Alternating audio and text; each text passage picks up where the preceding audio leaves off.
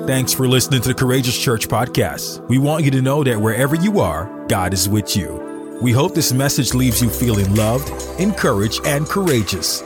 We thank you for tuning in. Courageous Church, courageous people. And now, here's today's message. Such an honor to be up here today. Thank you guys for the nice warm welcome. And you guys all can be seated. I know it's hot, so it's nice to sit down and cool off. But um, like Pastor said, I like to give honor where honor is due. And so, Pastor Ontario, Pastor Crystal, I just want to honor you guys. Um, we wouldn't be the church that we are today without you. We know that there's so much sacrifice that you guys give. And I know my husband and I wouldn't be here without you. So, thank you for your marriage and keeping it together, right? so that we can have the church today. Can you guys help me in honoring our pastors? Yes. yes. All right. We love you guys. So, as Pastor Ontario said, my name is Cynthia Owen, and I'm usually the announcement girl, but today I'm going to be the preacher lady. So, uh, I'm really excited to be up here. And usually, when I'm in your seats and there's someone new ish, I like to get to know them a little bit. So, before we dive in, I want to take this time to get to know one another just a tad. And so, um, my name is Cynthia again, and then you guys probably have seen my husband, Tim, right? So, Tim, raise your hand. Yeah, my husband Tim. Yes, this is the most recent and most nice picture we've taken uh, this year. So uh, we will celebrate our six years of wedding next next month in August. So yes, we've been married for six years and we met feeding the homeless in Boston. Oh, isn't that nice? Yeah, good old Boston. That's where we met, and you know, just ever since then we've been together. So. Um, thank you for always being supportive and being here with me. It's been such a fun adventure with you. And you're probably wondering, you know, about our kids. And yes, we have two kids, but they don't attend uh, Courageous Kids here because they happen to be hairless cats. Um, yes, here they are. There they are. We got Rupert and we got, uh, no, Rupert and Eugene, right? Really cute, aren't they? Okay. I know hairless cats are not everyone's cup of tea. But if you like Baby Yoda, you're gonna like my cats. They're they're really really cute and they're awesome. And before I hear any of you guys say, "Oh no, I hate cats. I'm a dog person. Like dogs rule," I want to remind you, there's a name for Jesus in the Bible. It goes by the Lion of the tribe of Judah. I'm to emphasize the Lion of the tribe of Judah. So if you want to be more like Christ, get a cat, right? I, am pretty sure that's biblical. Don't quote me on that. But if you want to be more like Christ, get a cat.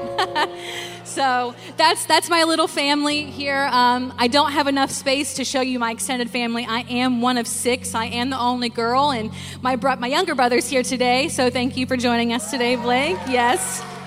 He's like, please stop embarrassing me.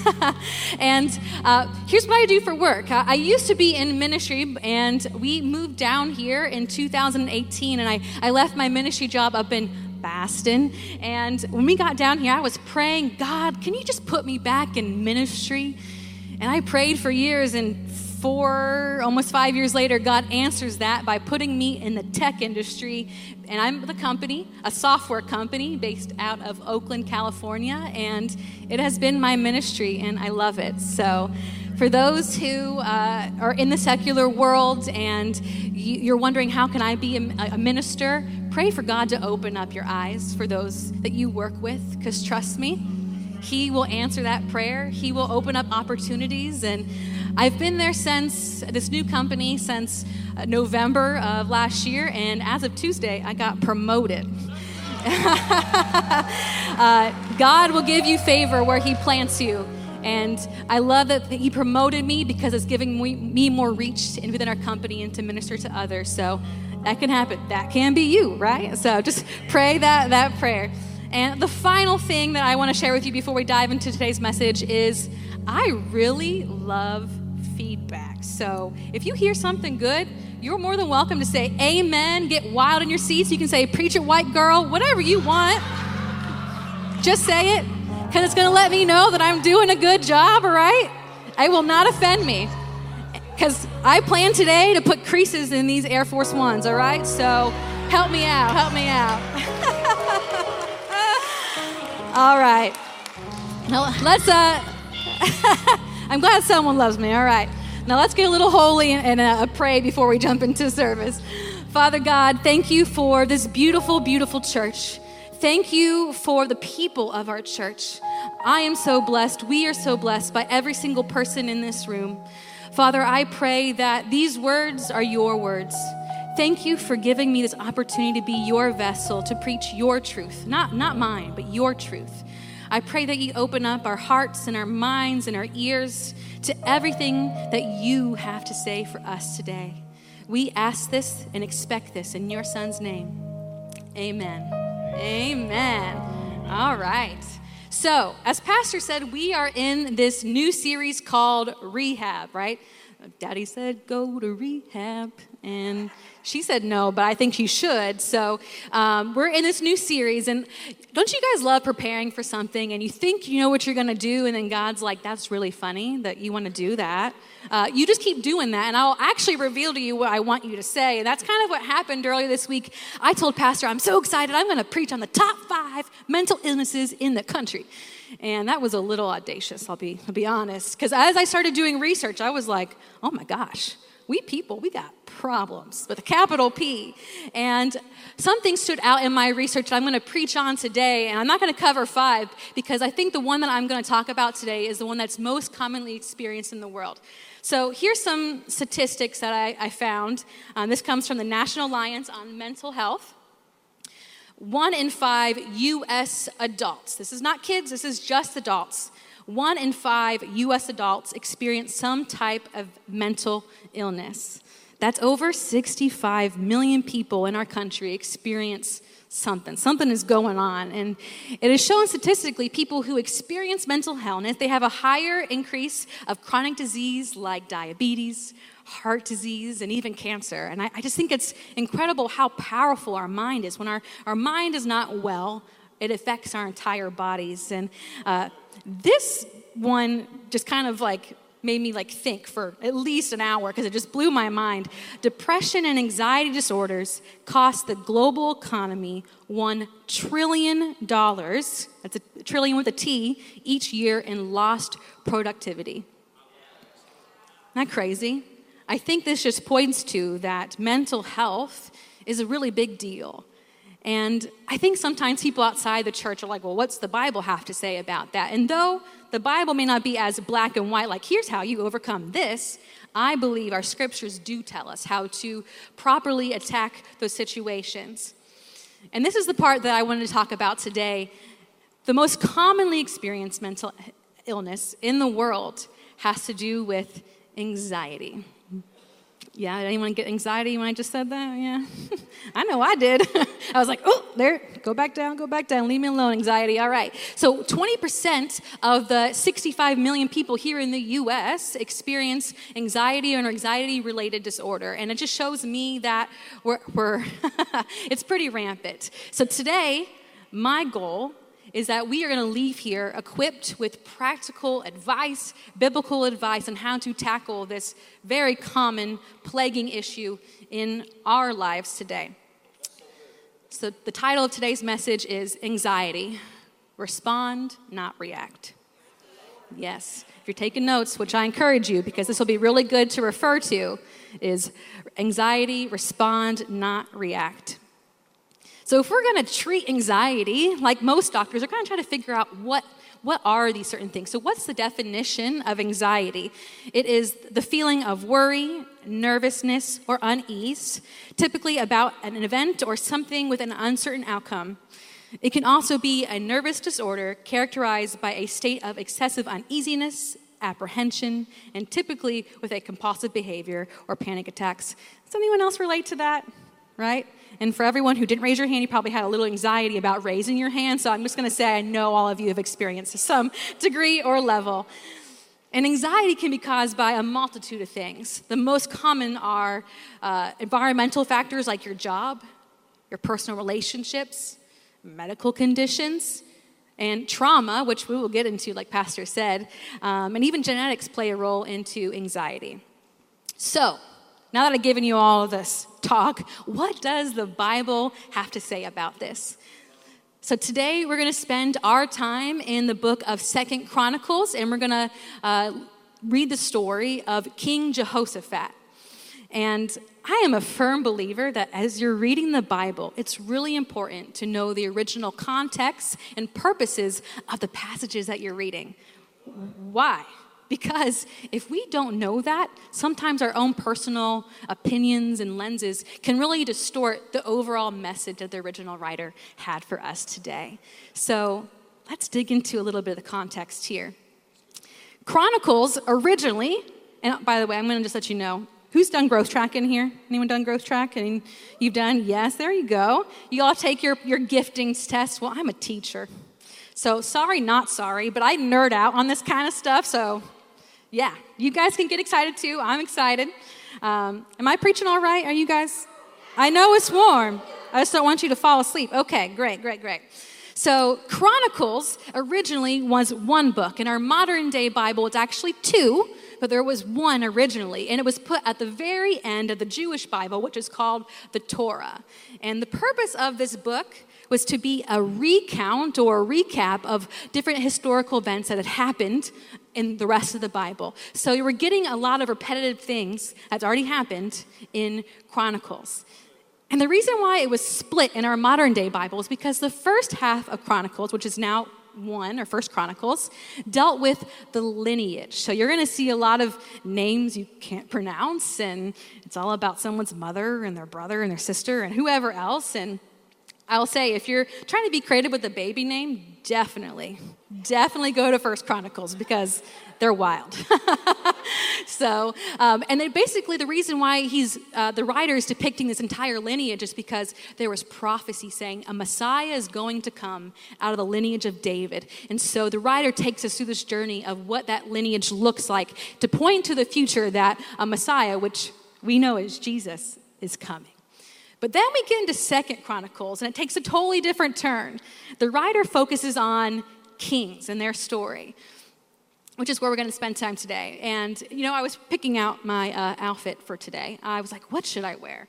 I went to my favorite coffee shop here in Florida, King's State, because we're going to be talking about the kings of the Bible, right? So uh, if anyone here works for King's State, um, I'll take endorsements for a year of vanilla oat milk lattes. Thank you very much in advance. and so Kings really focuses on, or Second Kings focuses on two types of kings. One that follows God, God's word. There are tons of kings of the Bible, and the ones who follow God's word and stay obedient to Him, you see that Jerusalem and the Jewish people were incredibly blessed by that obedience. But then it also talks about what they say is evil kings, kings who did not follow God's word whatsoever. And then you see the consequences play out in Second Kings. So, like I said, we're going to be focusing on King Jehoshaphat. So, what camp or what group of kings is this guy in? If we go to Second Chronicles 17, verse 3 through 4, it goes, The Lord was with Jehoshaphat because he followed the ways of his father David before him.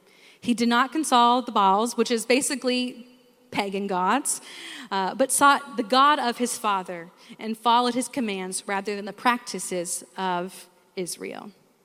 So, our king Jehoshaphat is a good guy. Praise the Lord, right? So, as we see in here, because he followed God's ways, Jerusalem and the, uh, Judah was blessed by his obedience.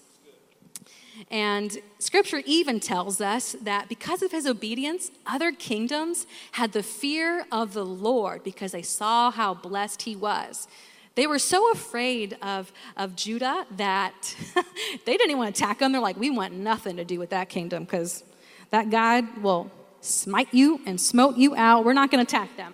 So, but as believers, we know that even if we are followers of God, that doesn't mean that storms and battles will not show up at our front door, right? Sometimes it means that they will. And so here's what happens uh, with Jehoshaphat when something comes his way. Second Chronicles uh, chapter 20, verses 1 through 2. After this, the Moabites and the Ammonites, with some of the Meunites, which basically all the ites really, uh, come, came to wage war against Jehoshaphat. Some people came and, and told Jehoshaphat, hey, A vast army is coming against you from Edom, from the other side of the Dead Sea. It's already in Hazon Tamar, which is En Gedi. So if you can put yourself in the kingdom of, of Judah at this point in time, they're experiencing a really great life. Life was awesome. They were blessed. There were not issues. There's a time of peace. And then all of a sudden, in a matter of moments, things change. Can you guys imagine being the people who had to go and tell good old King Joe that there was a, a, vast army coming against them? Like, I can imagine they were like, yo, yo, yo, come, come here. Come. Can, do, you, do you see this over here? Does that look like a vast army to you? It, it, it, it does. Okay, cool, cool. So, who is going to go tell our king that? You, you guys want to rock, paper, scissors that, right? Uh, I know I would not want to be the person being the bearer of bad news in a really good time in life, but lo and behold, they went and did it. And if you look at the map of where this vast army was coming from, they were trying to do a sneak attack. They were not coming from the regular routes that most trade routes come from, they were coming from behind, trying to surprise them. That sounds a lot like anxiety, right? It often sneaks up on you when you're having a great time, and out of nowhere, things can change in a matter of moments. It sneaks up on you. Maybe you had a plan, and something's not going so right. Or maybe a close relationship with you a parent, a child, a spouse, a friend. Some things aren't going so well, and you're really nervous of what's going to happen next in this relationship. Or, like we've talked about trauma, I know I've had plenty of trauma in my life. Maybe something happens to you in present day that trips this trauma wire, and all of a sudden you freeze. And you're in this cage, and you don't know what to do next. Has anyone been in a car accident before? Whether you're a passenger or a driver? Yeah, it's real fun. Tim and I were actually in a car accident back in October. And it was going to be a great day. It was a random Wednesday. We both had off of, of work, and we were so excited because we had Disney day passes, and we were talking about not the rides we're going to go on because, you know, when you're an adult, you like to go for the food. So we're like, we're going to go to this Epcot restaurant and this restaurant, and we're going to do this and do that. And then all of a sudden, a big work truck crosses into our lane. He was coming from the other way, and he crosses and cuts us off. And we had no time to properly respond. In fact, I reacted, and uh, it was a really helpful reaction. It went a lot like, Ken! Damn, right? Super helpful, right, babe? Yep, it was really helpful in that moment. He's like, Lord Jesus, why'd you tell this story? Uh, welcome to our marriage. It's a lot of me just being crazy. And you know, thankfully we walked away and you know there was little damage to us, our car was fixed, no problem. But if I'm honest with you, for months, I would have these crazy panic attacks just trying to leave my house and get behind the wheel of my car. We lived two minutes from Publix, and I would go and do our weekly Publix run. I would literally have full blown panic attacks sitting there. And it took everything within me to just put my key ignition to get that fresh out the kitchen Publix chicken. And uh, it wasn't easy. It wasn't easy. And, you know, I, you get in this mindset you're, that you're trying to protect yourself when you get like that, but uh, any, it's actually just stealing your freedom. You kind of live in some bondage when you experience anxiety. That's what our reaction looks like. We freeze up and we don't do anything, and we just need to stop reacting, right? We need to actually start responding to anxiety. And this is where I want to jump in to what a kingly response looks like, a godly response looks like to anxiety. So if you go to uh, Second Chronicles chapter 20, verse 3, you'll see that the very first thing that we need to do here when anxiety sneaks up on us is to commit. Write that down, your first point. First thing you got to do is to commit. Scripture goes, Then Jehoshaphat was afraid. He set his face to seek the Lord and proclaimed a fast throughout all of Judah. The first thing that stands out to me is, is that he was afraid, right? And some translations said that he was alarmed or that he was terrified. That sounds a lot like anxiety to me, right? and what I love is that he did not just instantly react and lash out or freeze up.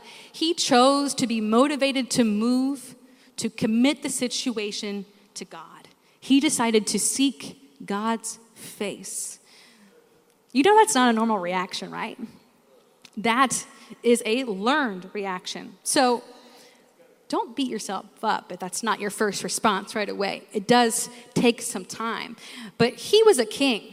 So I believe he responded this way because, one, he knew how God honored those who honored him. And he said, You know what?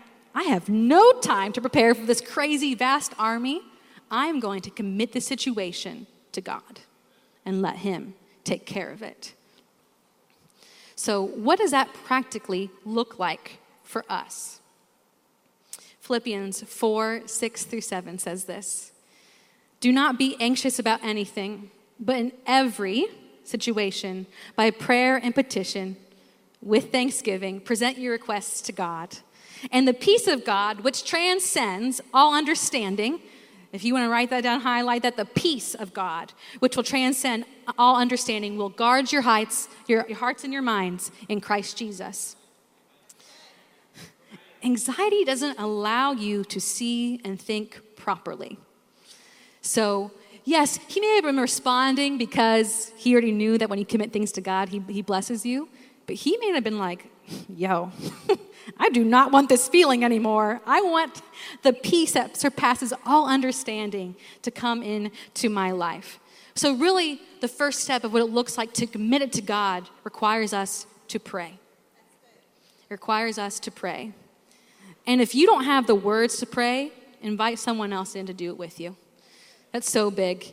You know, uh, pastors knew I was probably pretty anxious coming in here today. It's funny how you prepare for a message about anxiety, and then that's the exact thing that happens to you. And they prayed with me, and they gave me words that I couldn't speak myself.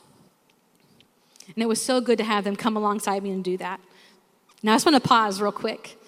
Some of you are like, all right, I have heard the church tell me so many times that I just need to pray about it, right? Has anyone been there?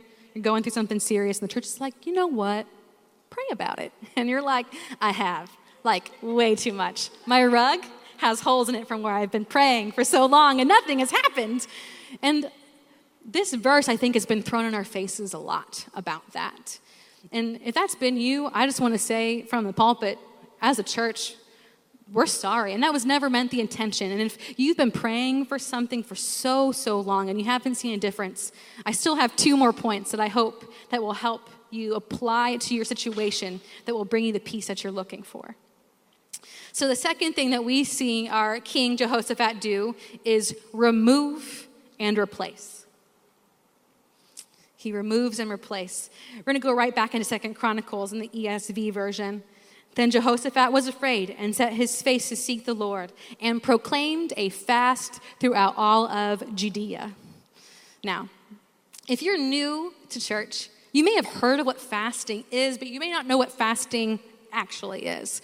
And fasting, essentially, in biblical times, is when you dis- remove distractions, particularly food, so that you can grow closer to God and focus on Him. People did it for so many different reasons and so many different situations, but I'm not necessarily saying every time you have anxiety, go to your pantry, throw everything out, and only drink water for seven days. Some situations may require that, but I think in every situation where we see anxiety rise up, we should take a step back and look at what is going on in our lives. What other distractions can we remove and replace with godly truths?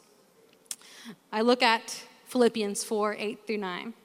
Finally, brothers and sisters, whatever is true, whatever is noble, whatever is right, whatever is pure, whatever is lovely, whatever is admirable, if anything is excellent or praiseworthy, think about such things. Whatever you have learned or received or heard from me or seen in me, put into practice, and the God of peace will be with you. So, practically. Again, I like to be practical. What does that look like? One, scripture. Replace the worry that you're feeling with the word. This scripture is great, right? Think about the wonderful things of God. I love Psalms because Psalms was written by so many people who were stressing out about really, really big things. So I encourage you, check out Psalms if you're really trying to find something to calm that peace in your life. Another really big thing is therapy. All of you are like, I just have anxiety thinking about therapy. Um, it's true, but let me tell you, a lot of you might be like, oh, I can't afford therapy. Well, you can't afford not to have it in your life. Yeah. We, we, my husband and I, have seen the benefits of therapy, and it may be hard, but it's 100% worth it. I had a counselor one time. I was going through something that was really messing me up. I was so mad and it, it, impacted my entire thinking and the way I approached things, and I was just frustrated and mad all the time. And she said, You know what, Cynthia? If you look really closely at a walnut, put it up close to your eye, it looks like a human brain. It's very interesting. It's a lot of like the same wrinkles and folds that a human brain does. But when you step back, you realize, wow, that's just a nut.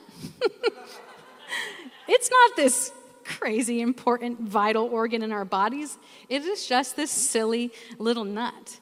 So sometimes therapy brings that perspective in our lives.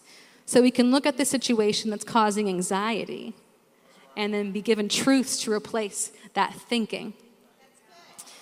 Sometimes we can't zoom out from that situation ourselves, so getting that third party's input is going to be super helpful.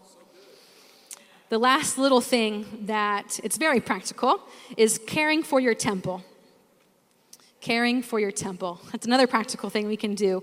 Your temple, I'm talking about your body. What we feed ourselves mentally is important, but what we feed ourselves physically is also important. There's a lot of studies out there that talk about that your stomach is actually your second brain, right? Has, that, has anyone heard that before? It's your second brain. And uh, I think my husband tells me this all the time when I decide to wake up in the morning, get like really strong coffee, and I don't eat anything. And then by the afternoon, I'm in like this caffeine induced depression in a fetal position on the couch. And he's like, Why, why are you crying? And I'm just like, It's Starbucks. it's Starbucks. That's what it is. So, what are you feeding your body? Sometimes caffeine can do that, but statistics show us that people who have a, a nice, healthy diet, which consists of a lot of vegetables, less processed foods, more whole foods, not the grocery store, but food. yeah, Pastor says whole check. Yeah, I'm not talking about whole check. I'm talking about actually whole foods. And people who have a very balanced diet tend to have very balanced moods. They don't have mood fluctuations like everyone else. They often remain focused, have a happier outlook, and their diets have shown to decrease anxiety and depression tremendously. So, if you're like, I shouldn't have anxiety, maybe it's those Cheetos you had late last night, right? Not the Cheetos, I know. I love them but it could be your Cheetos in your life. Lord Jesus, remove the Cheetos from our lives. Okay, all right, um, I'll stop now. So, it's really important for us to remove things that cause and feed the anxiety and replace it with things that is going to feed us peace, which often God gives us because He gives us the peace that surpasses all understanding. Amen? All right. You know, I haven't heard a Preach It White Girl yet, and I'm on point number three. So you got some time, okay? Yeah, yeah. You're, don't be scared. Don't be. Tim, Blake, you can. You guys can do it too. All right. Yeah.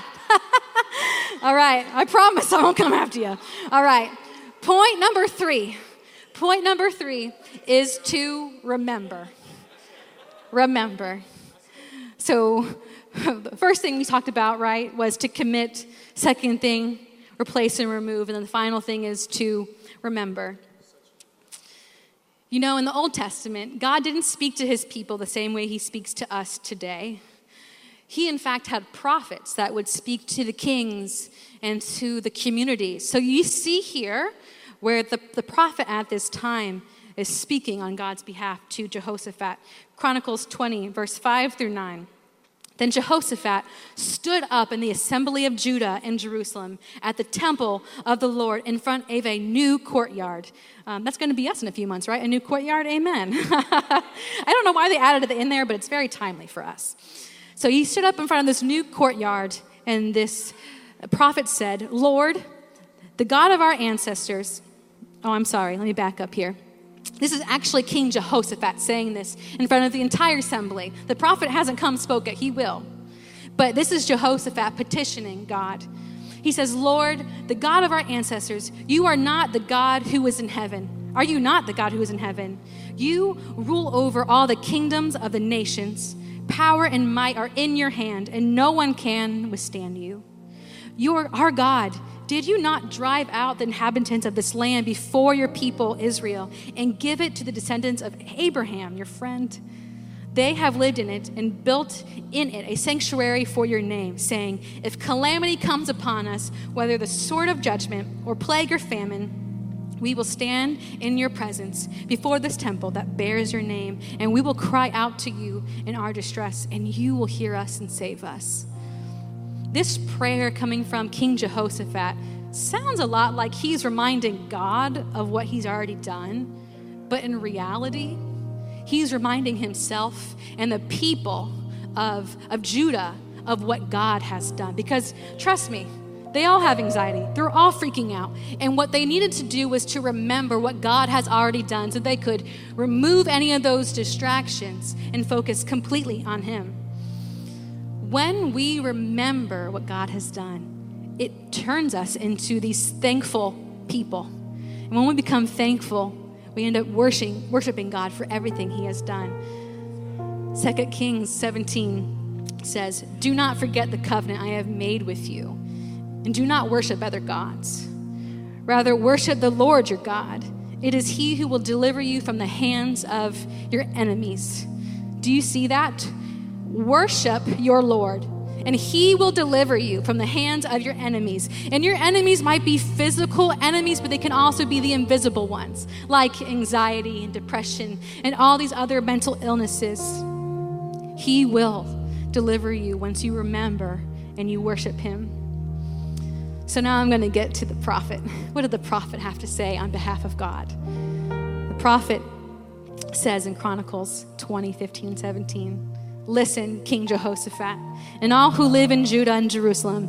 This is what your Lord has to say to you. Do not be afraid or discouraged because of this vast army or vast army. For the battle is not yours, but God's. the battle is not yours, but it is God's. You will not have to fight this battle, but take up your position, stand firm, and see the deliverance of the Lord and see what he will give to you, Judah and Jerusalem. Do not be afraid. Do not be discouraged. Go out and face them tomorrow, and the Lord will be with you.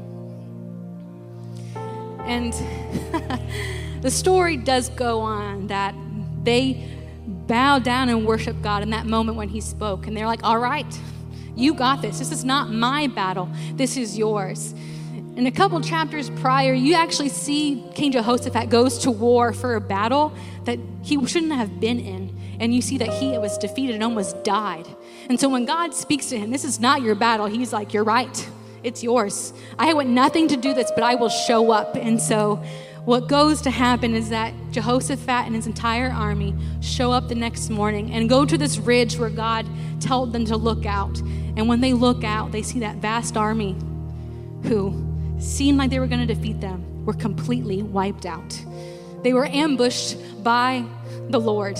All the ites, they gone. Right? this is what happens when you let God fight the battle he's supposed to and you just show up and be obedient. You know, like I said, scripture isn't so black and white to say, here's how you deal with this and here's how you deal with this when it comes to mental health. But all the scriptures that I've read, always point to God's sovereignty. So just remember that when you're going through something, it's God who's in control and it is in His hands. I'll wrap up kind of telling a little personal story of mine. So growing up, I was I was raised in church and through different traumas and daddy issues that I had. at age 18, I was like, you know what? This church that I've been going to, if it's the church that my stepfather, who was abusive and manipulative, is this the God that he says he is? I want nothing to do with him. And so at age 18, I went off to college and walked away from God. And my freshman year of college, it looked like a lot like Project X, if you've seen that movie. It was a lot of partying, a lot of nights I don't remember because of the alcohol, and a lot of guys that really didn't like me for me, but just wanted to have a good time. And I knew I wasn't living God's best for me, but it didn't stop me until one night I went to this party, and this guy who I thought was a friend took advantage of me and raped me. And I was so lost and distraught. And then, come to find out, a few days later, he started to spread rumors like she was asking for it. She deserved it. And called me all these terrible names that I will not repeat in church today. And that just broke me. I was like, I am not feeling like I was I'm not being the person that God had destined me to be. And now my reputation is ruining. And I was in such a downward spiral that I had made plans to take my own life. And thank goodness Tim gave me a tissue. I told him I didn't want it, but he gave it to me anyway. God saved me from that situation somehow, in some way, by planting me in a church. and in this church, I recommitted to Jesus. He told me that he already paid the price. And so I decided to recommit to him. And in my recommitment and relationship with him, I removed all of the negative and bad things that were not good for me in my life, that were creating this anxiety that made me want to take my own life. I removed the bad friends, the excessive drinking, parting, whatever it may have been, and replaced it with relationships with godly people. Replaced it with prayer, with his word and with incredible mentors. And even now, when I have extreme anxiety, I still hear God whisper, Cynthia, your battles are not yours, they're mine. Because I already sent Jesus to die on the cross for you. He has already taken on all of those burdens. And so when you are experiencing those anxieties, just know that He is saying, This battle is not yours. I've already paid the price. I've already won, and I'm going to continue to win.